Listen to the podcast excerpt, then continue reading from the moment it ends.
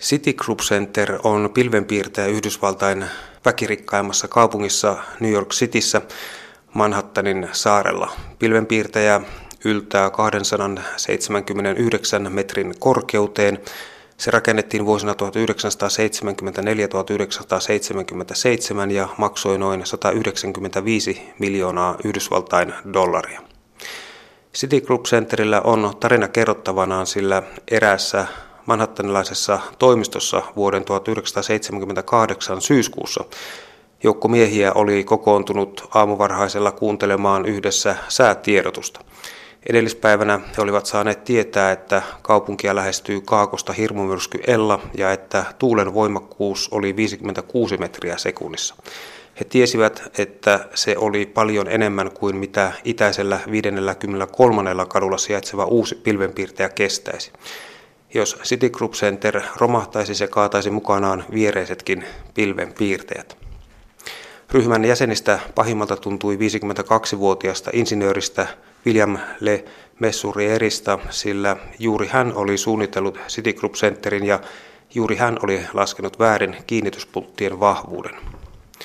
Tekninen ratkaisu oli hitsata pultit kiinni kenenkään huomaamatta. Tämä työ oli jo aloitettu aiemmin ja kokonainen armeija hitsaajia työskenteli yöaikoina pilvenpiirteessä salaa. Mutta he eivät olleet saaneet vielä hitsattua tarpeeksi, jotta pilvenpiirtejä olisi kestänyt tulossa olevan myrskyn. Onneksi myrsky kääntyi viime hetkellä takaisin merelle ja tilanteesta selvittiin säikähdyksellä. Asiasta vajettiin noin 20 vuotta. Vasta vuonna 1995 New Yorker-lehdessä kerrottiin Citigroup Centerin tarina. Talon rakennustekniikan professori Jari Puttonen Aalto-yliopistosta. Mitä ajatuksia edellä kuultu tarina herättää? No, päällimmäinen ajatus on varmasti se, että rakenteiden turvallisuus perustuu periaatteessa kuormi, kuormien määrittämiseen. Ja ilmeisesti tuossakin on käynyt niin, että alkuperäinen suunnittelukuorma on arvioitu liian pieneksi. No mennään sitten tuonne Kiinan mantereelle, kun sieltä kuuluu tarinoita, että siellä on suuriakin ja kuokkaita kaupunkia tai ainakin kaupungin osia, jossa on korkeita rakennuksia, jopa pilven piirtejä. Ne ovat ihan autiona ja tyhjillään ja, ja sitten äh, kuuluu myöskin tarinoita, että siellä näiden korkeiden rakennusten rakentamisen laadussa olisi parannettavaa. Oletko kuullut mitään näistä kiinalaisista korkeista rakennuksista? No tietenkin se, mitä uutisissa on kuullut, niin varmasti haasteita on rakentamisen laadussa, mutta tuota, sitten tietenkin se kysymys on se, että liittyvätkö nämä laatuongelmat nimenomaan korkeisiin rakennuksiin vai rakennuksiin yleensä. Sitten tietenkin on niin, että mitä vaativampi rakenne on, niin sitä korostetummaksi virheet tulevat. On, on vaikea niin vetää sitä johtopäätöstä, että nimenomaan korkeissa rakennuksissa olisi enemmän virheitä kuin muissa rakennuksissa, mutta ne ovat kohteena vaativampia ja niissä ne tulevat ilmi. Tribune Tower Chicagossa vuodelta 1925, niin sitä pidetään ensimmäisenä oikeana pilvenpiirteenä ja korkeutta sillä on 141 metriä ja tällä hetkellä maailman korkein rakennus sijaitsee Dubaissa. Se on 828 metriä korkea ja siinä on 163 kerrosta ja 900 asuntoa. Ja vielä korkeampaa on rakenteella. 2018 arvioidaan valmistuvan rakenteella oleva kilometrin korkuinen Kingdom Tower Saudi-Arabian Jeddaan. Pilvenpiirtäjät puhkaisevat siis kohta kilometrin rajana. Pysyykö insinööritaito mukana? Teoreettinen osaaminen pysyy hyvinkin mukana, mutta mitä erikoisempiin rakenneratkaisuihin päädytään, niin sitä oleellisemmaksi tulee tämä rakentaminen. Ja sen ongelmat varmasti lisääntyvät sitä myötä, mitä poikkeuksellisimpia korkeuksia tavoitellaan. No Kingdom Towerista suunniteltiin alun perin jopa 1,6 kilometriä korkea, mutta maaperästä johtuen sen korkeutta jouduttiin laskemaan kilometriin. Mitä arvioit, kuinka korkealle ylipäätään voidaan kurkottaa? No tuo on hyvin semmoinen eh, ehkä, ehkä vaikeasti aseteltu kysymys, koska nyt niin kuin tuossakin tapauksessa, miten mainitsit, niin eräs vaikeus tulee tästä maaperästä. Ja tietenkin jos sitä helpottaa sitten sen verran, että olettaisiin, että maaperä on kovaa kalliota, niin silloin ne rajoittavat tekijät tulee näistä ilmavirtauksista pääasiassa. Ja tietenkin sitten rakennuksen kuormankantokyvystä, eli jossakin vaiheessaan pitää sitten siellä perustamistasolla poikkileikkauksen alkaa kasvaa aika paljon, että pystytään sitten yläpu- yläpuoliset kuormat ottaa vastaan. Ja siitä tulee tämmöisiä käytännöllisiä vaikeuksia. Muuttuuko rakenne sitten enempi tällaiseksi pyramidimaiseksi? No kyllä siinä väistämättä niin tapahtuu, että suurimmat kuormat ovat perustustasossa yleensä ja sitten jos rakennuksen yläosaan sijoitetaan paljon massaa, niin se on varsinkin mairistystilanteessa varsin hankalasti hallittava asia. Näistä pyramideista vielä sen verran, että osattiinko ennen rakentaa paremmin kuin tehtiin näitä pyramideja? Tämä on hyvä kysymys. Rakentaminen on periaatteessa perustuu kokemukseen ja kokeiluun. Ennen kuin laskentamenetelmiä hallittiin, niin kaikki rakennukset tehtiin periaatteessa kokeilemalla. Ja pyramidi on esimerkki siitä, että siinä on omalla painolla pyritty stabiloimaan rakenne. Ja sen takia sen käyttöikäkin on hyvin pitkä, koska se oma paino on se hallitseva kuormitus. Jos rakennus on kestänyt rakennusaikana oman painon, se todennäköisesti tulee kestää kaikki muutkin kuormat, koska ne ovat huomattavasti pienempiä kuin tämä oma paino. Ja tämä on ollut perinteisesti rakenteellisen turvallisuuden lähtökohta. Ja tästä on esimerkkinä esimerkiksi holvikaaret, jotka ovat kivirakenteisia perinteisesti ja jatkuvasti puristettuja, niin niissäkin tämä oma paino on selvästi suurempi kuin rakennukseen kohdistuvat hyötykuormat. Sitten laskentamenetelmien kehittymisen kautta sitten alettiin hyödyntämään materiaaleja tehokkaammin. Ja merkittävin muutos oli se, että rakennusmateriaalit tulivat kevyemmiksi, kuten teräs ja raudoitettu betoni, joista nyt raudoitettu betoni on kuitenkin selvästi painavampi vielä kuin teräs. Ja turvallisuuden kannalta no periaatteessa mielessä merkittävin asia on se, että kuinka suuri on tämä rakennuksen oma paino verrattuna rakennusaikana kohdistuviin muihin kuormituksiin. Ja jos Suomessa tapahtuneita onnettomuuksia luokittelee, niin niistä helposti havaitsee sen, että esimerkiksi kattosortumista suuri osa on kohdistunut kattoihin, jotka ovat teräsrakenteisia.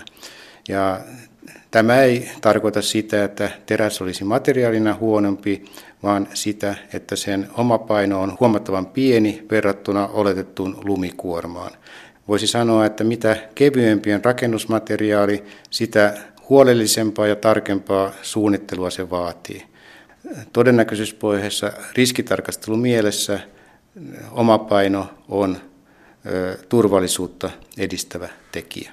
Eli toisin sanoen, jos puoli metriä lunta sataa betonikatolle, niin se on suhteellisesti aika pieni kuorma, mutta jos se sataa sellaisen rakenteen päälle, jossa on teräsrakenteet, niin se on suhteellisesti suuri kuorma.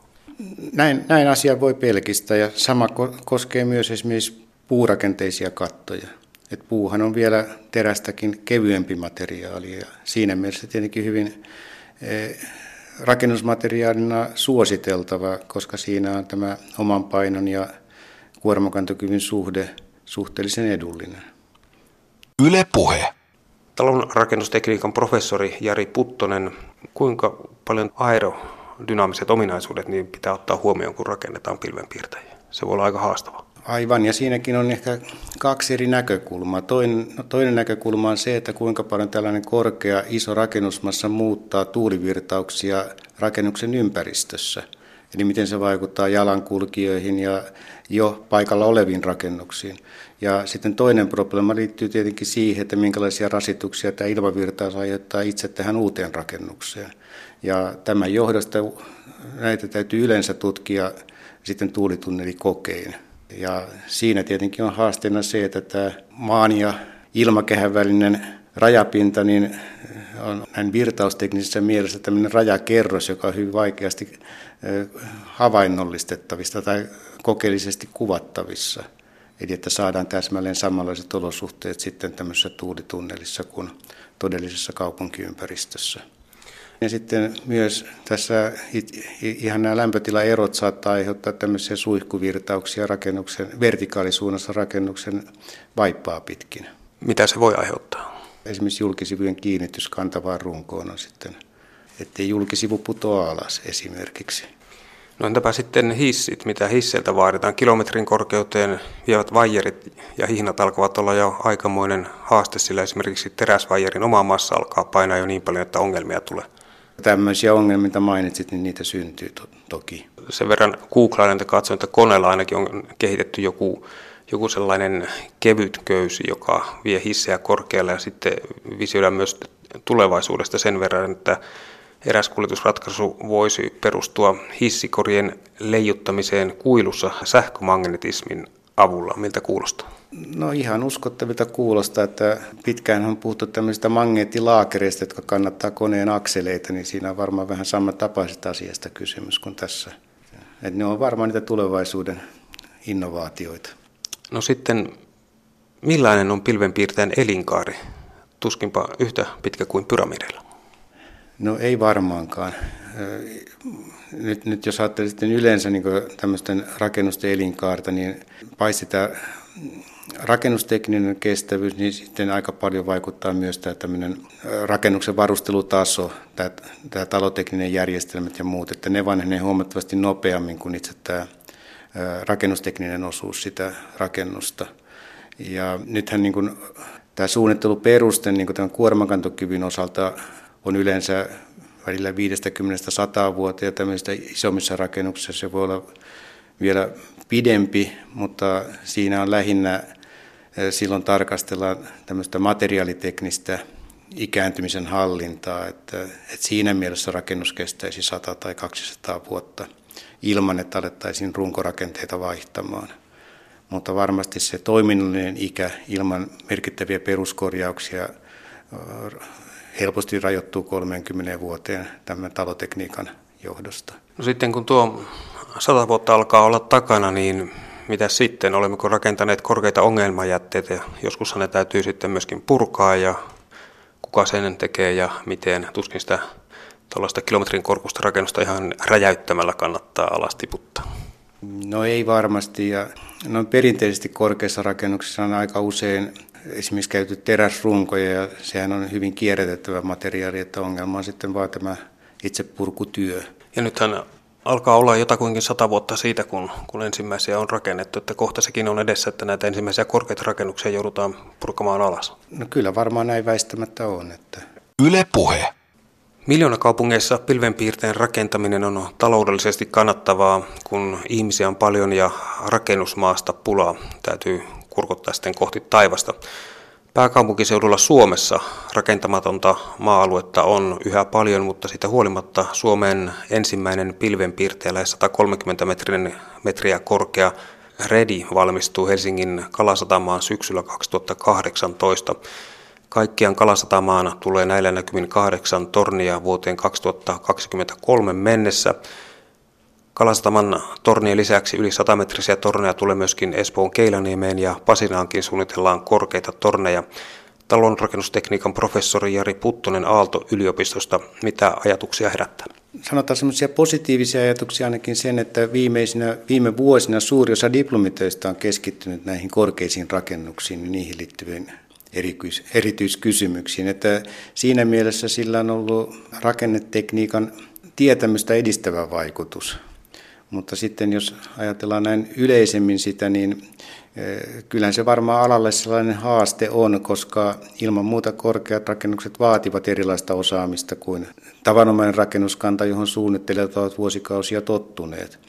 Eh, mutta noin periaatteessa niissä ei tämmöisiä teknisiä ongelmia ole, jos ne vaan, niihin vaan suhtaudutaan riittävällä vakavuudella. Mikä voisi täällä Suomessa olla sellainen tietty erityispiirre, kun näitä korkeita rakennuksia rakennetaan, mikä poikkeaa mahdollisesti näistä, mitä esimerkiksi Yhdysvaltoihin on rakennettu? Onko tällaisia? No ei varmaan ehkä niin, mutta jos sitten ajattelee sitä, että mitä erityispiirteitä korkeissa rakennuksissa on verrattuna meidän tavanomaisen rakennuskantaan, joka on alle 10 kerrosta korkeana ehkä keskimäärin – niin silloin esimerkiksi tämmöinen suuronnettomuuden riski on huomattavasti olennai, konkreettisempi korkeassa rakennuksessa, jossa ihmisiä on paljon enemmän.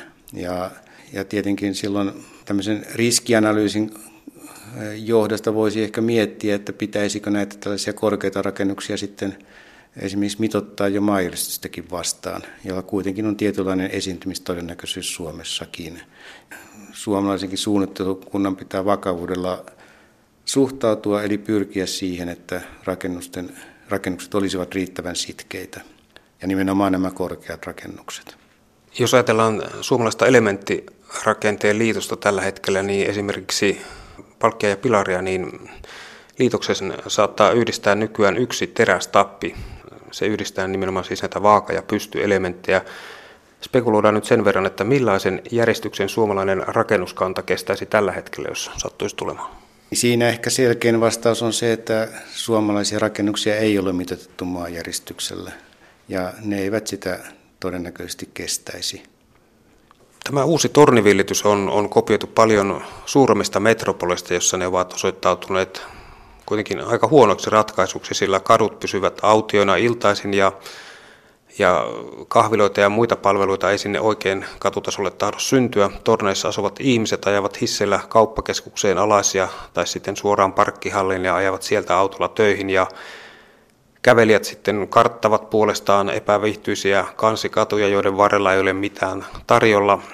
Ja kun sosiaalinen kontrolli puuttuu, paikan ottaa haltuun epämääräinen väki. Näinkö tässä sitten loppujen lopuksi käy, kun näitä torneja vierekkäin aletaan Suomessakin rakennella? Sitä en oikeastaan osaa sen enempää kommentoida, muuta kuin että tuo äskeinen kuvaus varmasti pitää paikkansa joissakin kaupungeissa. Sekin on hyvä ottaa huomioon. Ja sitten toisaalta myöskin on kiinnitetty huomiota siihen, että Suomessa aurinko paistaa tällä hetkellä melko lailla alhaalta ja noin suurin osa vuodestakin paistaa melko lailla alhaalta. Ja mitä korkeampi talo, sitä pidempi varjo, niin näistä tulee aika synkkiä paikkoja näistä tornien vierellä asuville ihmisille. Kyllä tällainen riski on olemassa. Että... Aikana nämä rakennusmestarit heitettiin sivun tarpeettomina ja koulutus lopetettiin, niin oliko se oikein?